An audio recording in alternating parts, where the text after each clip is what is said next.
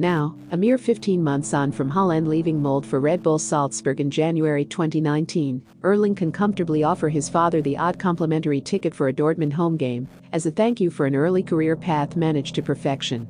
The years spent in Austria gave Haaland the ideal platform to adapt and learn at the stricter, but still manageable ultra-professional Red Bull setup. And although he surely would have liked to have been more involved during his first half season at Salzburg, he featured in only two league games. The slow introduction eventually paid dividends. Following a sensational Golden Boot performance for Norway at May's U20 World Cup that included a record breaking nine goals in one game against Honduras, his rapid improvement of form and ability culminated in a stunning 8 goals and 5 Champions League outings for the Austrians during the second part of the year, including a hat trick on his Champions League debut against Genk. It was evident from that incredible showing that the 19 year old had already outgrown Austrian football, and he was soon being linked with just about every top club across Europe, especially Manchester United, where his former coach Solskjaer was now the manager. Yet, despite being highly coveted by the Red Devils, he decided his next move would be to the Bundesliga. Choosing Borussia Dortmund over potentially more glamorous destinations has proven to be a cunning move by the Haaland family, who, possibly to cement his growing global recognition, have internationalized Erling's surname from Haaland to Holland, losing the tricky Norwegian character A.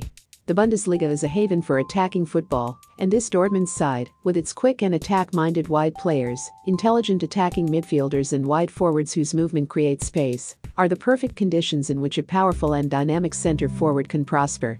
Haaland has taken full advantage, scoring a 23-minute hat-trick on his Bundesliga debut and continuing his blistering form in the Champions League. While Cristiano Ronaldo won't be looking over his shoulder just yet, the Portuguese's record of 128 Champions League goals could well be under threat if Haaland carries on in the same vein. After all, it took Cristiano nearly 30 games before he got off the mark in the Champions League. Haaland has managed 10 goals in his first seven appearances. Haaland possesses outstanding physical characteristics. The stunning pace and change of it, the remarkable power, the formidable left foot.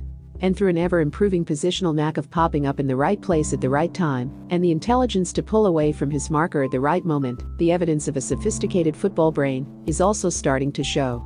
His appearances at Champions League level have boasted the assertiveness of someone who genuinely believes he deserves to rub shoulders with the best players in the game. Perhaps we have to turn back time to Wayne Rooney's England performances at Euro 2004 to find a teenager imposing himself like this at the very highest level. Though it's beyond any doubt that his youthful enthusiasm is a huge driving force, it's equally clear Haaland has developed radically and rapidly over the past six months. From previously being somewhat negligent in his pressing game and often running out of steam toward the end of games, he now offers incisive and energy consuming runs and movement throughout the 90 minutes. Given the Norwegians' absurdly productive past six months, it may seem somewhat ridiculous to point out any shortcomings in his game, but there's certainly margin for improvement in his aerial game.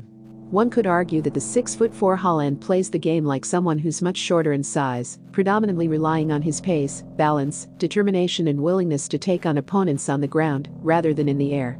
In fact, to date he has not prioritized the art of directing the ball through a well-coordinated head movement, which makes you wonder what an even bigger menace he might turn out to be once he develops the appetite for converting crosses as well. To further improve his hold-up game, there's also work to be done on his first touch, being able to control the ball neatly and quickly upon receiving is a fundamental skill for a complete center forward, and, as bizarre as it may sound when it comes to someone in the process of breaking goal records, one that has to become a stronger feature of his game if the boy wonder is to turn into the complete center forward. And while Haaland already looks a lot more comfortable as part of Dortmund's quick combination play in the last third, he still needs to become sharper in his layoffs and, when needed, learn when and how to hang on to the ball to win a free kick or gain time to help his teammates catch up with him. I'm not surprised where Haaland is today, but I'm surprised that he got there that fast.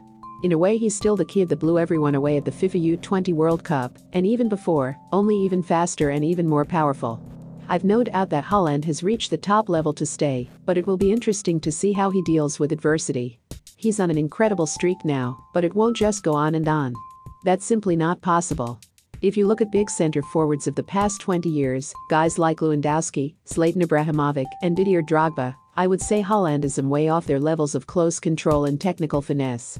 On the other hand, it took them well into their 20s to arrive at the same competitive levels as Haaland and the physique of the Norwegian is something out of this world. Remember to follow Golia by hitting the follow button and slapping a 5-star review on the show or tapping the love icon. Let's get to 1 million followers and tune in daily for new episodes.